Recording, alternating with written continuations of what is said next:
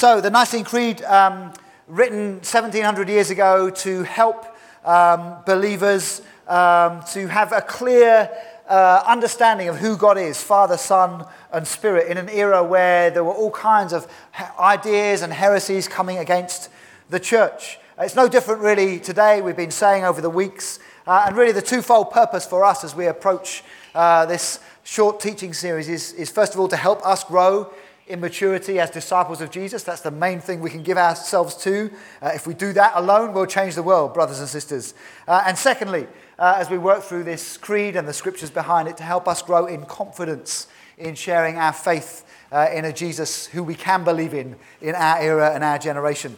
So uh, it's great to hear some of you trying to learn and memorize. Stick these cards up around your home, uh, learning and memorizing the creed. There are some more outside if you've not picked one up yet. Great to hear of some small groups talking, going through it. Uh, good to hear of some families talking with their kids at the breakfast table. Good to hear some of the question and answer stuff, and we'll do something slightly different this morning as well in a moment, is helpful. Great to hear as well of some of you sharing your faith with people that don't yet know Jesus, and we pray for more of all of those things. Um, we've just had three sections over the last three Sundays looking at the identity of Jesus in the Creed. Uh, and um, last week, as Joe opened that up, we began to see not only the identity of Jesus, but something of his mission as well, where Joe touched on uh, the phrase for us and for our salvation. Uh, this week, we moved to the section in the Creed right at the center where it says, For our sake, he was crucified under Pontius Pilate, he suffered death and was buried. Turn with me to Mark's Gospel. I'm just going to read some scriptures. They may be very familiar to some of you, and perhaps not so to others. Mark 15. Early in the morning, the chief priests with the elders and the teachers of the law and the whole Sanhedrin reached a decision. They bound Jesus, led him away, and turned him over to Pilate. Are you the king of the Jews? asked Pilate. Yes, it's as you say, Jesus replied. The chief priests accused him of many things, so Pilate asked him again, Aren't you going to answer? See how many things they're accusing you of. But Jesus still made no reply, and Pilate was amazed. Now, it was the custom of the feast to release a prisoner whom the people requested. A man called Barabbas was in prison with the insurrectionists, who I always thought that'd be a good name for a band Barabbas and the Insurrectionists. Um, maybe a punk band or something. Um, Barabbas, who had committed murder in the uprising. The crowd came up and asked Pilate to do for them what he usually did do you want me to release to you the king of the Jews? asked Pilate, knowing it was out of envy that the chief priests had handed Jesus over to him. But the chief priests stirred up the crowd to have Pilate release Barabbas instead. What shall I do then with the one you call the king of the Jews? Pilate asked. Crucify him, they shouted. Why? What crime has he committed? asked Pilate. But they shouted all the louder, Crucify him. Wanting to satisfy the crowd, Pilate released Barabbas to them. He had Jesus flogged and handed him over to be crucified. I think in Matthew's version it says he got a bowl of water and he washed his hands. Symbolic act of washing his hands of Jesus. A little further on, we'll pick up the story in verse 22. They brought Jesus to the place called Golgotha, which means the place of the skull, and there they offered him wine mixed with myrrh, but he did not take it. And they crucified him. Dividing up his clothes, they cast lots to see what each would get. It was the third hour when they crucified him. The written notice of the charge against him read, The King of the Jews. They crucified two robbers with him, one on his right and one on his left. Verse 33 At the sixth hour, darkness came over the whole land until the ninth hour. And at the ninth hour, Jesus cried out in a loud voice, Eloi, Eloi, lama sabachthani, which means, My God, my God, why have you forsaken me? When some of those standing near heard this, they said, Listen, he's calling Elijah. One man ran, filled a sponge with wine vinegar, put it on a stick, and offered it to Jesus to drink. Now leave him alone. Let's see if Elijah comes to take him down, he said. With a loud cry, Jesus breathed his last. The curtain of the temple was torn in two from top to bottom. And when the centurion who stood there in front of Jesus heard his cry and how he died, he said, Surely this man was the Son of God. Down to verse 42, it was preparation day, that is the day before the Sabbath. So, as evening approached, Joseph of Arimathea, a prominent member of the council, who himself was waiting for the kingdom of God, went boldly to Pilate and asked for Jesus' body. Pilate was surprised to hear he was already dead. Summoning the centurion, he asked him if Jesus had already died. When he learned from the centurion that it was so, he gave the body to Joseph. So Joseph brought some linen cloth, took down the body wrapped it in the linen, and placed it in a tomb cut out of the rock. And then he rolled a stone against the entrance of the tomb. Lord Jesus, we come to the one we've been singing and worshipping about this morning. We invite you right now by your Spirit to help us as we dig into these scriptures, to speak to us. May we shape our lives around this glorious gospel. And may many, many people around us in this town and beyond come to know of this beautiful Jesus who gave up his life for us. Amen. Just tell me as well, uh, as well perhaps to Philippians 2. I was just thinking about this when uh, Mark apologized for upsetting the theologians. I, th- I think you were quite scriptural, Mark. Where are you? Quite scriptural. Your attitude should be the same as that of Christ Jesus, Philippians 2, verse 5 and 6, who being in very nature God did not consider equality with God something to be grasped, but made himself nothing, taking the very nature of a servant, and being made in human likeness, being found in appearance as a man, he humbled himself and became obedient to death, even death on a cross. And therefore God exalted him to the highest place and gave him the name that is above every name, that at the name of Jesus every knee should bow in heaven, on earth, and under the earth, and every tongue confess that Jesus Christ is Lord to the glory of God the Father. And perhaps just one more uh, 1 Corinthians 15 in verse 3, Paul is speaking about the gospel. He's reminding them of the gospel um, and telling them to hold firmly to it. In verse 3 of 1 Corinthians 15, For what I received, I passed on to you as of first importance that Christ died for our sins, according to the scriptures, that he was buried, that he was raised on the third day, according to the scriptures, that he appeared to Peter and then to the twelve, and so on. It's of first importance that Jesus Christ was crucified, that he died. Uh, it's of first importance. We can't talk about the good news of the gospel without talking about the death and the suffering of Jesus Christ. Without that, it's not good news uh, at all um, we speak as well. And you'll see uh, next time we come to this, this week, we have these three um, points here that he crucified, he suffered death, and he was buried. If you look in the next part of the creed, next time I think Danny's going to pick this up, we have he rose, he ascended, he's seated. You, you, you can't have the gospel without both of those aspects the coming down of Jesus and the raising up of Jesus. That's why so many of the songs, and the band have sung them this morning, just pivot on this tipping point of, of going down into the grave and then the glorious raising up to life uh, and ascension into glory. That's why we never tire of singing them because it's the full gospel. And here we have it uh, in the creed and in these passages that we've read this morning. Firstly, and I'll just go through these briefly before we do some discussion and then break bread together and pray to finish. Firstly, he was crucified under Pontius Pilate. It's just worth mentioning Pilate. Um, he, somehow he makes the cut in the creed. He's the bad guy. Uh, we've got Father, Son, and Spirit, and we've got Mary, the mother of Jesus, in the creed. You, expect them to make the cut. But somehow Pilate gets in there uh, as well. The Roman governor of Judea, AD 26 to 36. He, he roots these beliefs that we say we believe in history for us. Um, you and I, as we talk with friends and work colleagues and uh, friends at school and college, uh, that don't know Jesus will talk with people who simply don't believe that Jesus really existed, uh, that the story is in any way true. This, these scriptures teach us, and the presence of Pilate reminds us this is not some kind of allegory. Jesus really did die. It's not a myth or a fairy tale. The suffering and the death of Jesus at the hands of Pilate is grounded in historical record and fact. It happened at a definite time and a definite place. Pilate is our witness, if you like. He stands for us. He represents the watching crowds who saw Jesus suffer and die on that day. If you were there on that day in Jerusalem in the crowds, you would have had no doubt. If people had said, Oh, Jesus didn't really exist, you'd have said, What? There, we saw him.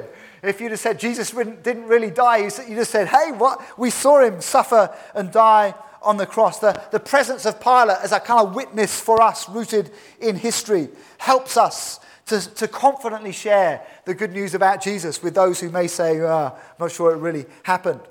Pilate represents us in another way as well. He represents all of us who at some point have rejected Jesus. I know many in this room will have come from rejecting to receiving Christ, although there may be still some that, like Pilate, have said, Hey, wash my hand of this man and his claims.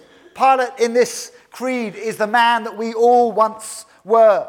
He, he rejected the Christ who had come for us, for our sakes. Jesus was rejected by his generation, even by his family, even by the Jews and the leaders of his generation, even by his disciples who ran away at the last and abandoned him. Jesus really was the suffering servant, rejected by sinful men and women, still rejected today by the multitudes around us who are unable to have our eyes open to see that for our sakes there was one who came and died for us. Pilate represents us. I think that's why he makes the cut. And he causes me to pray, Lord, would you open the eyes to the many who, like Pilate, are saying, I, I can't deal with this man and his claims right now. Would you open the eyes uh, and the ears of people as we proclaim this truth about Jesus? So Pilate is there, and for our sake, Jesus was crucified. For our sakes, for us and our salvation, Joe said last week. More than just the fact that Jesus died, and that's important to note, as we said, but there's a significance about why Jesus died that changes absolutely everything. Um, Jesus died is a fact. The good news is that Jesus died for our sins. He died for my sins. Tony, as I look at you, he died for your sins as well as mine. Hallelujah. Um, we had a question last week, uh, good question, um, uh, in our Q&A. Is the creed um, as it's spoken to believers, you know, we say we believe it's for us, but it doesn't really kind of go into detail on sin and repentance and our need for a savior. Therefore, is it a little bit kind of gospel light, this creed? I would say to you, no way is it gospel light. Not here, not, not in, in this section, in the very heart of it. It's gospel deep, it's rich, uh, it's full, it's packed with gospel beauty. We are men and women who had rejected God. We'd gone our own way. The scriptures say we're like sheep that had gone astray and scattered. We turned our backs. We were arrogantly addicted to our sinful pride and a rebellion against the God who lovingly called us into relationship with Him. And as a result, we were dead in our sins and our transgressions. We're outside of the promise. We're far away from the safety uh, and the security of our, lovingly of our loving Heavenly Father's house. And the gospel shows us that for us, for our sakes, for our salvation, Jesus Christ was crucified, suffered death, and was buried. He took our place. He became as though we were. Uh, uh, he's forever been the perfect, spotless, sinless God of all glory. And yet he went through this exchange for our sake. So Paul can rejoice. 2 Corinthians 5:21. God made him who had no sin to be sin for us, so that in him we might become the righteousness of God. Go on, join with me and Tony in a hallelujah, please, at that point. Wonderful.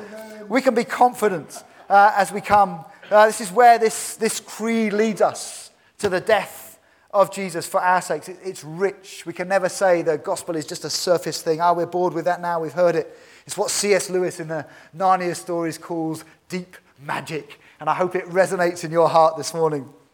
Uh, it's worth noting as we pass through to the suffering of Jesus that Jesus really did suffer death. He really did die. Again, there'll be people that say he didn't really die on the cross. Uh, he fainted through pain or exhaustion or went into some kind of coma. It's clear, uh, as Paul says, we read it earlier, according to the scriptures, Jesus died. We believe that with a sigh, Jesus gave up his spirit uh, and died. Um, to those who say he didn't die, we can say he really did, and this death is loaded with significance. It's for our sakes, for our salvation. And this Jesus suffered on the cross at the hands of sinful men. Mark chapter 8, before Jesus goes to the cross, and uh, verse 31, Jesus uh, began to teach his disciples that the Son of Man, that's the name he gave for himself, Jesus began to teach his disciples that he must suffer many things and be rejected by the elders, the chief priests, and teachers of the law and that he must be killed and after three days rise again. He spoke plainly about these things. Peter didn't like what he heard. Jesus really was rejected. Jesus really did suffer in order to redeem us. Uh, when you get home, uh, you can look at the notes online later. Isaiah 53 is full of this prophetic promise written hundreds of years before Jesus about a beautiful, suffering servant who is, uh, who's familiar with our sufferings and our griefs. The New Testament writers were fully aware that the old prophecies about a suffering servant, about a suffering Messiah who would come, they were fully aware that was speaking about Jesus Christ. By the time we get to Peter's uh, writings, 2 Peter uh, 2.21, uh, he picks up these Isaiah themes. He says, uh, to this you were called, this gospel, because Christ suffered for you, leaving you an example that you should follow in his steps. He committed no sin, no deceit was found in his mouth. When they hurled their insults at him, he didn't retaliate. When he suffered, he made no threats. Instead, he entrusted him to the one who judges justly. He himself bore our sins in his body on the cross so that we might die to sins and live for righteousness. By his wounds you've been healed. If you know the Isaiah passage, you'll be familiar with these words. For you were like sheep going astray, but now you've returned to the shepherd and overseer of our souls. This is not pointless brutality and suffering on the cross. This is the beautiful way in which God was working out salvation for the world, opening up a way for Pilate and everyone else who've washed their hands of Jesus for our sakes, bearing our sins. And just two comments, perhaps, before we come to some discussion on this suffering of Jesus. And I guess they're kind of inward and outward. Um, inwardly, for my heart, that passage I've just run through very briefly there, as Peter says, let Jesus be the model for us when we are insulted, when we suffer. Verse 21 of, uh, of, of, that, of that chapter in Peter there says, We don't retaliate. We don't make a noise. We don't justify ourselves. We don't defend ourselves. We're like Jesus as he stood before Pilate. We don't kick back. We don't begin a protest but we entrust ourselves to the one who judges justly. Um, we always relate to one another through the cross of Christ. And when we come to the cross of Christ, we come to one who suffered and died. We read from Philippians 2 earlier. Uh, that begins by saying, Let your attitude be the same as that of Christ Jesus, who, being in very nature with God, did not consider equality with God something to be grasped. He made himself a servant that passage finishes by saying, Therefore, because Jesus himself went down and suffered and humbled himself for us, therefore, work out your salvation with fear and trembling, for God is at work in you. If, if you have any kind of sense of unfairness and struggle and suffering in your life, and the, that, that need to defend yourself begins to kick in, hey, we're, we're, we're commanded to follow in the suffering Savior who invites us to share in his sufferings. We don't open our mouths to defend ourselves, we leave it to the Lord, to his vindication. We keep our hearts soft. We keep our hearts free from roots of bitterness and anger. We get to die in Jesus. We get to die to sin. And we get to come with healed wounds to our loving shepherd. Hallelujah. Secondly, his suffering's helpful for us as we share the good news of Jesus with those who've rejected him. Or those who say, I, can't follow a God who, who sits in heaven while there's all this kind of suffering going on in the world.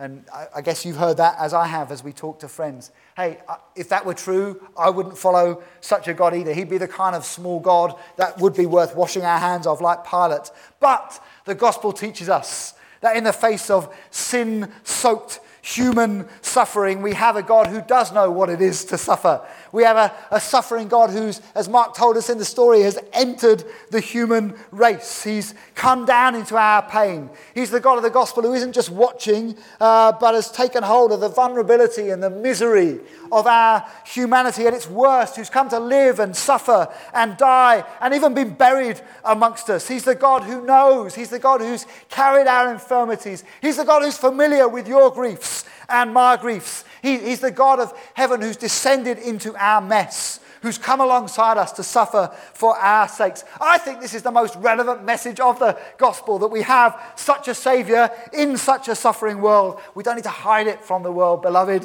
when we share about Jesus. We can just encourage people to look to the Jesus of the Bible.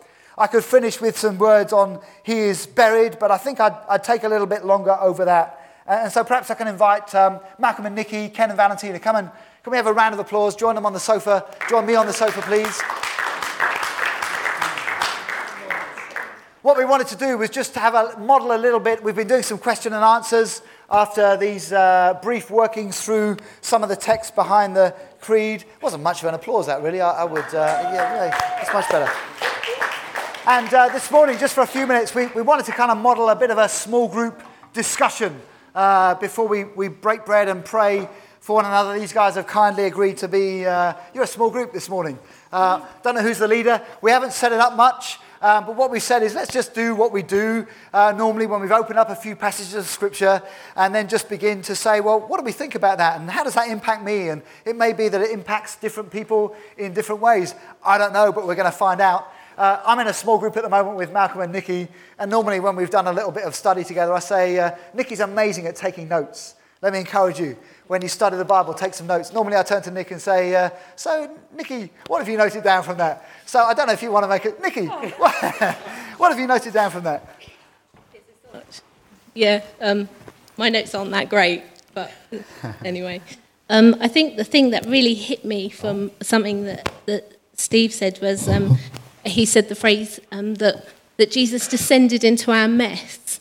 And I was like, wow, that's so true for me in my life. Um, made some super corkers in my life, big mistakes, um, and done stuff wrong. And yet, yet Jesus descended into that and just completely transformed my life. And, and you think, oh, that's too big because that's a, a, proper corker of a mistake. But actually, it, his, his blood is sufficient, and, and what he did on the cross is sufficient. So no matter how, how well, we sang it earlier, yeah. the, the depth of our sin, his love is greater. Yeah. And um, yeah, that. Oh.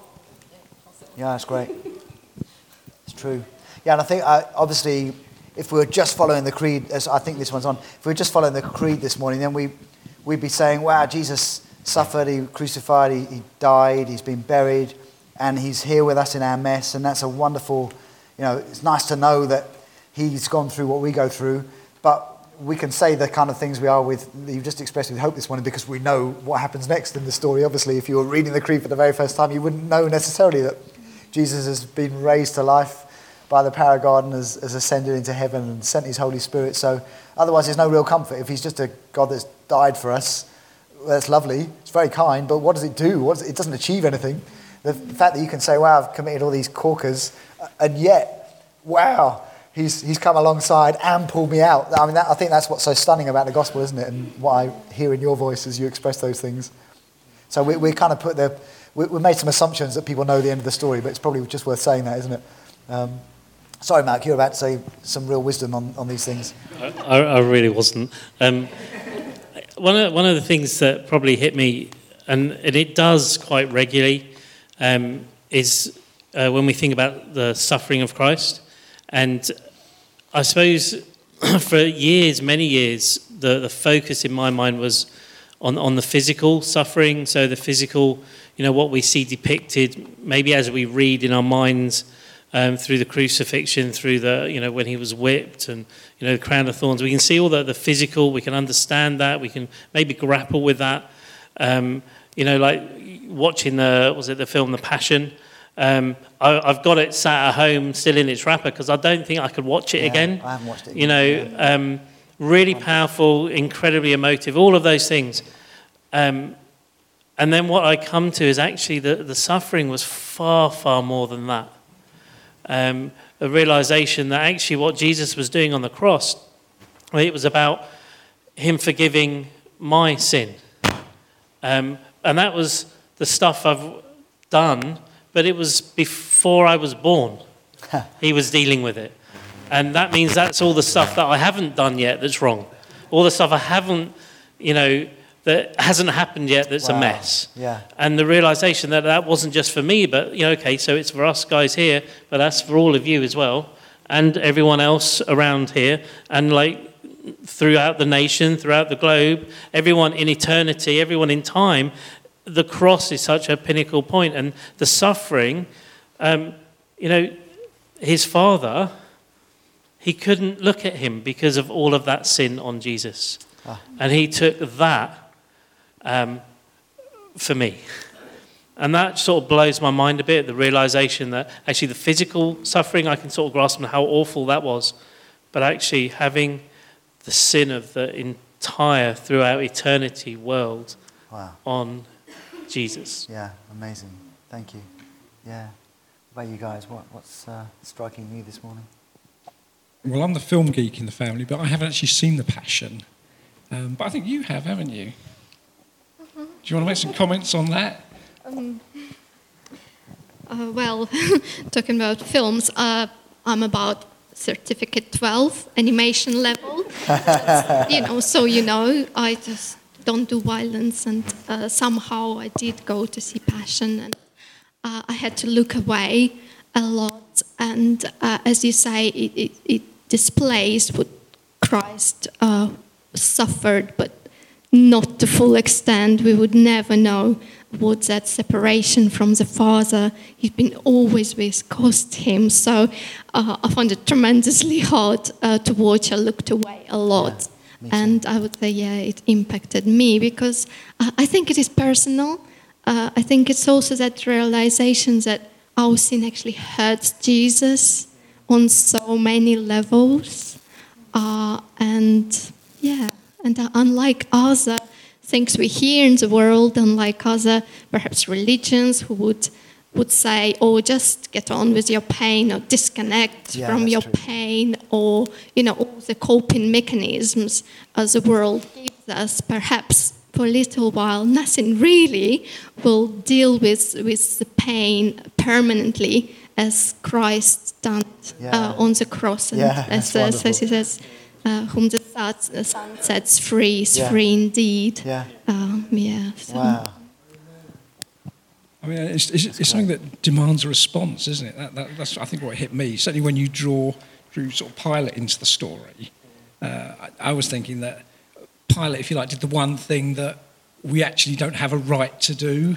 He kind of washed his hands. He said, I'm not interested in this. I'll abdicate my decision on this Yeah. to other people. And we can't do that, you know. When you're faced with the gospel, and this comes back to you know, is the creed gospel light or not? Well, no, there's the gospel right in the heart. Uh, are you going to respond to this? You know, is this your Lord and your Saviour hanging on the cross? Uh, you know, Pilate said, "I'm not interested. I'll let other people make the call on this." Hey, we can't do that. No. You know, we, we can we, we, we can dismiss Jesus as as, as a as a, as a lunatic, someone who was just a crazy man. We can uh, we have to accept him as the Son of God, but you can't just say, "Hey, uh, what you believe is because that's what we get in the world, isn't Yeah, it? When you talk what you about Jesus, yeah. people say, "Oh, well, what you believe is okay." Well, the power of what we've just been talking about, you can't have Yeah. people coming to making different calls on this. Yeah. He's, Jesus is who he Yeah, says. yeah, that's absolutely true. And uh, that's uh, we'll, we've got time to talk some more, but in a moment when we come to break bread, it, it brings us to one of those decision moments, doesn't it? As we, the, the bread symbolizing the broken body of Jesus, the, the wine representing his blood, and we get to come to a table and take Jesus. Um, and it, if, if you have been thinking, do I or don't I, even the act of coming to eat and drink is, is a decision point of saying, yeah, I, I do take, Je- I participate in his death and his life today. And whether we're doing that as, as disciples who love to respond in worship or whether we're taking it for the first time, that's the beauty of the communion table. It forces us past the, the Pilate hand washing point into a place of saying, well, one way or the other, I either walk away from the table and I don't take Jesus, or I come to the table and I participate in, in this life of Jesus that was given for me. I think it's a really helpful, helpful point. Mark, were you poised there with the. I was, I was just going to say, I, I wrote in my notes while you were talking just a little phrase that hit me, um, which was just so much for one so undeserving. And I think that's the thing, we didn't deserve what Jesus did for us Yeah. at all. Yeah. And there's nothing that we could do to make ourselves ready because he's just done it all. Yeah. And, and it's completely him. There's nothing of us. My salvation is completely pinned on the cross and Jesus and nothing that I can do. You know, I'm not good enough. And, and it's, it's all by that grace. And um, just another thing, the last couple of days I've just been reminded of a, a quote that I've got written in my Bible that says, um, if you ever put a price tag on yourself, it would have to read Jesus because that's what God paid for you. And I think for me, that's, that's exactly what the cross is about. I, you know, somebody that's struggled with self-esteem and self-worth and stuff like that, and, and to realise that actually God valued me, and as you said, it's so personal, um, values each one of us so much that he paid Jesus for us. It's just It's precious. blows my mind. Yeah, yeah. Yeah. I mean, I think um, the other the other thing that just you know keeps coming back is is the the centrality of of the cross. The cen- that it's you know it's the pinnacle point. Um, and however we look in, in scripture, look at our lives in, in history, we have to. That, that's such a, a massive pinnacle point. So everything before um, that, when we look at it now, we have to look at it in light of um, the cross, in light of what Jesus did. you know, how we interpret stuff in Scripture, how we look at um, how we live our lives. You know, it's based around that, that moment where, where forgiveness came. And, um, you know, how we step forward in everything. It's based around that, that moment. And, and I think, you know, yet we have to remind ourselves, like taking the, the bread and wine, um, we have to remind ourselves this is like immensely important. Um, what, what Jesus did Yeah. at that point and how actually from, from there, you know, we can, we can just come and, and ask for forgiveness so many times. And we have to again and again and again. And because of the cross, Jesus forgives. It's not even a question. It's not like, oh, I'm sorry, I'm not going to do that now because that was really bad what you did. No, he forgives Yeah. because of the cross. He can't change that Yeah. you know, and, and it's such a, an incredible central part, um, you know, as we walk our, our Christian life. Yeah, it really struck me um, as I've uh, read some of the passages again this week, exactly what you're saying there about how we view everything through the lens of, of this, this, key, this pinnacle of the gospel. Uh, it struck me how, in so many of the passages that speak about the descent of Jesus to the cross, also speak about, therefore, you know, how we live. Um, and think, wow, of course, it's discipleship, isn't it? Hey, disciples, this is what Jesus did. You live the same way, whether it's towards one another, in terms of love, laying yourselves down, or uh, it was amazing. The Philippians passage, the, uh, the, the 1 Peter 2 passage, they, they, uh, they're in the middle of clear commands about how, how, we, how we lovingly submit and serve, forgive, uh, release one another, because this Jesus has done exactly that for us. And uh, it, uh, you can't disconnect the two, can you? And I think often we do, um, but they really are massively connected. That's great. Yeah. Where you guys? Some more. I, I think I'm struck by the fact that we talk about the importance, the significance of the cross, how Christ has done it all, that we can't bring anything to it, it's fully a work of God. And yet at the same time, in this kind of miraculous conundrum that seems to run all through Scripture, we're exalted to share in Christ's sufferings. You know, well, well I can't share in his suffering. He's done it all. That's what we've just said.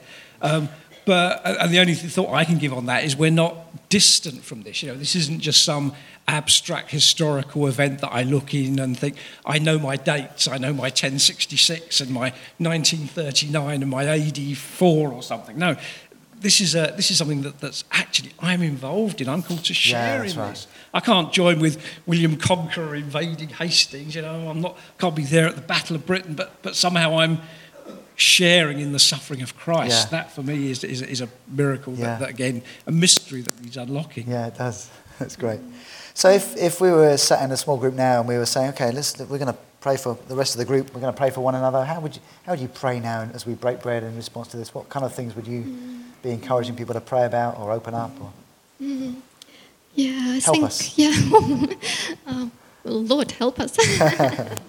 yeah, because it's just uh, cross is just such a massive um, concept which we are on the journey of grasping really what Jesus really died for us, and as you said. Um, uh, when we come to that table, what he said to his disciples, This is my body broken for you. Do this in remembrance of me um, he clearly was saying what, what is about to come, that he will suffer, his body will be broken. And it is for us, it is very personal, it is for everybody, Yeah. it is for Pontius Pilate, Yeah, for, yeah. for those who reject him. Um, but yet, uh, on the cross, he broke the power of, of sin.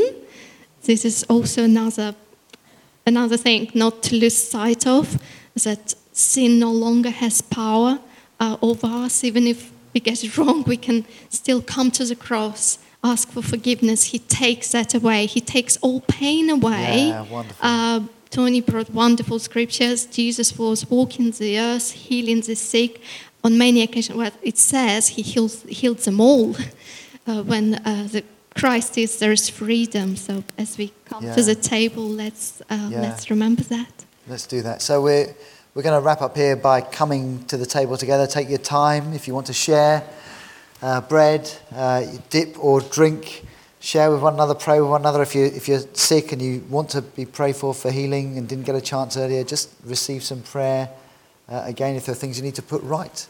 Uh, but let's come and meditate on these, uh, these truths about the, the, the suffering, the death, and the burial of Jesus that we've meditated on, on this morning. Um, can we stand together? Malky, you happy just to pray for us and then just begin to come to the table?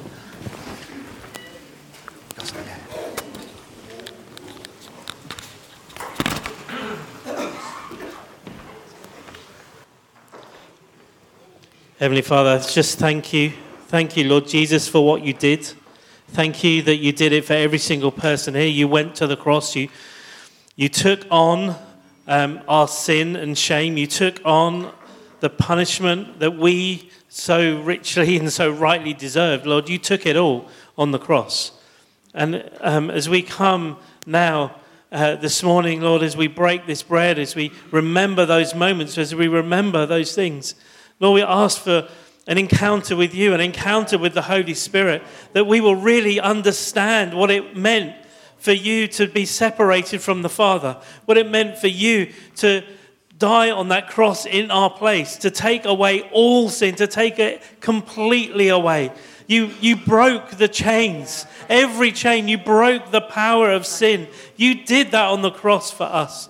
And Lord, we ask right now that you would come and impact our lives, that you come and set us free. Lord, you would come. Lord, it says in your word, Lord, that, that by your wounds we are healed, by those stripes we are healed. And Lord, we declare healing over this place today. Lord, we declare healing physically, emotionally, spiritually. Lord, for physical ailments to be healed, Lord, for spiritual stuff to be dealt with right now this morning as we break bread together. Lord, I thank you that you promise Lord, you promise in your word to forgive as we confess now before you. Lord, I'm sorry for the stuff I've done wrong. Lord, I'm sorry for not putting you first, putting you in your rightful place. Lord, we declare freedom today. Lord, we say thank you. Lord, come, have your way amongst us now as we break bread together. Amen.